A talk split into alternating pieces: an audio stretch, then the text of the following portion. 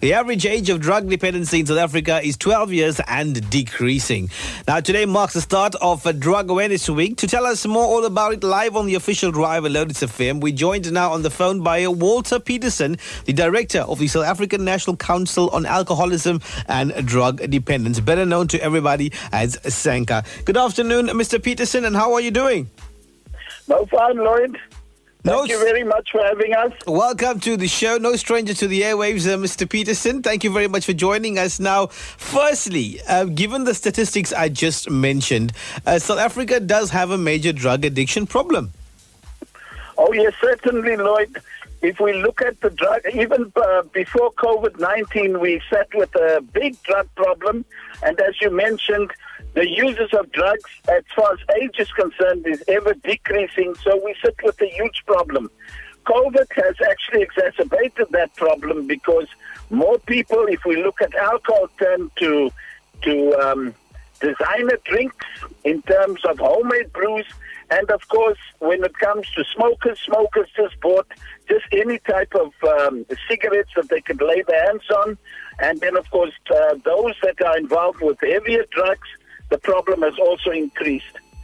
What makes it worse too, Lloyd, is the fact that we are no more just known as users, but we've become the conduit into Africa. We've become manufacturers as well. So we sit with a huge drug problem.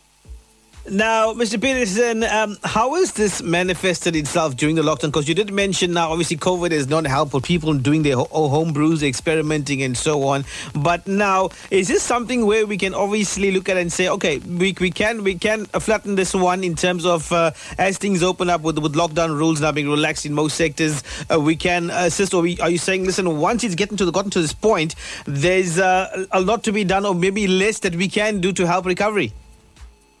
No, uh, uh, we always um, encourage those that find themselves in difficulty, Lloyd, to contact us and to contact SANCA. Because one must remember if you talk addiction, you talk a problem of both body and mind. So it's psychologically also impacting on a number of people. And then what makes it worse is I can already see job losses will tend to increase problems that people and families experience. But there's always light at the end of the tunnel, uh, Lloyd, and we encourage people pick up the phone, talk to us. We will speak them through. If treatment uh, or any interventions are necessary, then we will encourage them and point them in the right direction. Because we can already see as the lockdown sort of eases up, people tend to become more relaxed. Social distancing is also out the window, of course, when one is under the influence.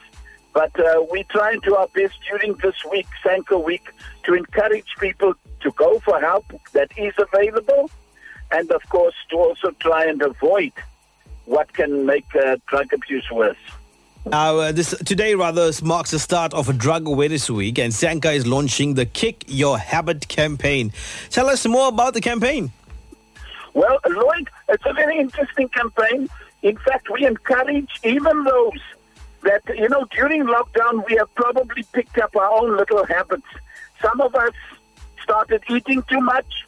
Some of us, maybe, as I said, drank too much, drink too much coffee or smoke too much. Now, the Kick Your Habit campaign, campaign is actually to challenge the community at large to stay away from whatever our habits are, be it chocolate or smokes or drink, for at least this week to see and to also empathize with those that are struggling to come off drugs. So the Kick Your Habit is also an awareness, making people aware of what is out there in terms of substance abuse. Now, what would your advice be to those battling drug addiction or those who know someone who probably is? The worst thing ever is to keep quiet about it because then we regard ourselves as enablers. The best thing to do is to make it known, well, of course, confidentially, but the best thing, Lloyd, and is for us to encourage people to seek help because help is definitely available. And whatever interventions we can work on would actually help people who struggle with this drug abuse. So nobody needs to sit ignorant without knowing the facts. SANCA is there to assist and especially during this week. Having said that, Mr. Peterson, how can people get in touch with SANCA? Well, um, SANCA is, uh, uh, we have a national footprint, but what we always do is if they phone the Durban office, we redirect them to wherever they are in the country because we know you have a national footprint too.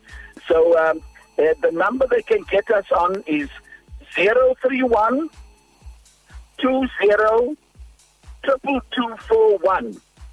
And no matter where they are in the country, we will always put them in touch with the SANCA that can help them.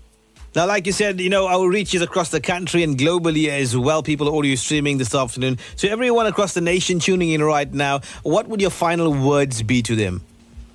My final words to them would be that everything is possible. Just as we are facing this COVID 19, so can we also overcome substance abuse in our communities.